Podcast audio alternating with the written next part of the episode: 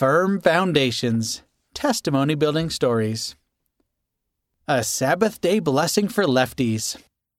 When I told my basketball team I wouldn't play on Sundays, they weren't happy. At one weekend tournament, the last game would be on a Sunday.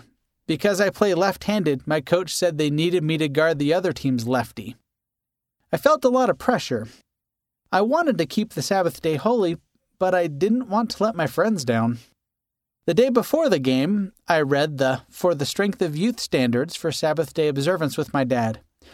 It talked about how Sunday should be treated as a sacred day where you refrain from things like athletic events.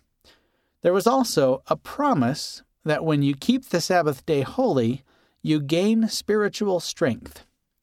I prayed for help to keep the Sabbath day holy. Even though it was hard, I chose to go to church with my family. That Sunday, we were visiting another ward in our stake for sacrament meeting.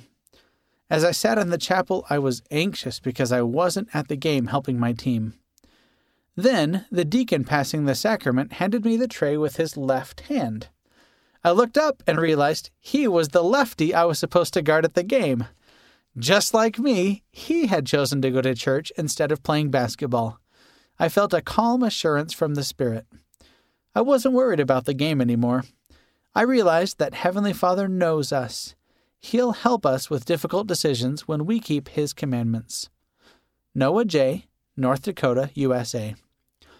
Sidebar Truly keeping the Sabbath day holy is a refuge from the storms of this life.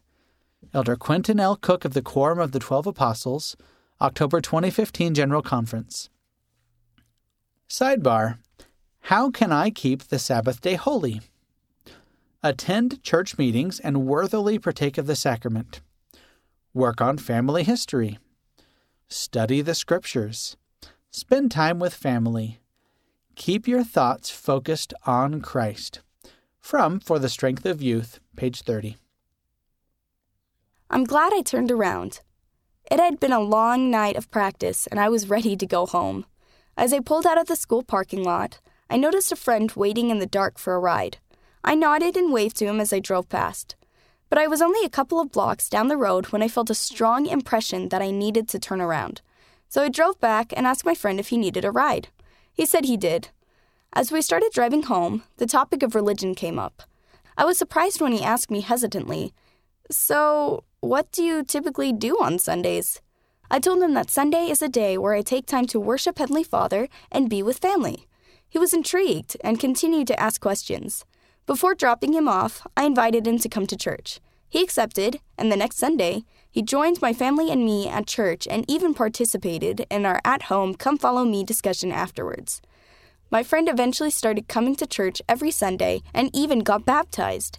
Now we go to the temple together with our friends. Seeing his experience helped me realize how much God loves all of his children.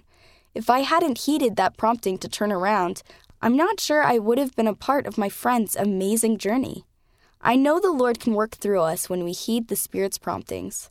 Morgan G., Arizona, USA. Still enlisted in the greatest army. About five months into serving my mission in Scottsdale, Arizona, USA, I began to experience panic attacks and anxiety that controlled my every thought. After many conversations with my mission president, my parents, and a counselor, I made the hard decision to return home. I was devastated. I'd been so excited to serve on the front lines of the greatest army. Why was this happening to me? I couldn't understand what the Lord was trying to teach me. It wasn't until a sacrament meeting months later that I really started to understand. For the closing hymn, we sang I'll Go Where You Want Me to Go, hymns number 270. The second line reads, It may not be at the battle's front my Lord will have need of me. I imagined my missionary self on the battlefront and realized that Heavenly Father did not need me in Arizona. He needed me here. I know that the Lord has a plan for me. That knowledge brings me enough peace and strength to endure. I'm not sure I will ever fully know why I needed to come home early, but I am now able to carry on with these words ingrained in my heart. I'll go where you want me to go, dear Lord. I'll be what you want me to be. Kate B., Utah, USA. End of the article Firm Foundations, read by Austin Peterson, Alyssa Peterson, and Tess Hawkins.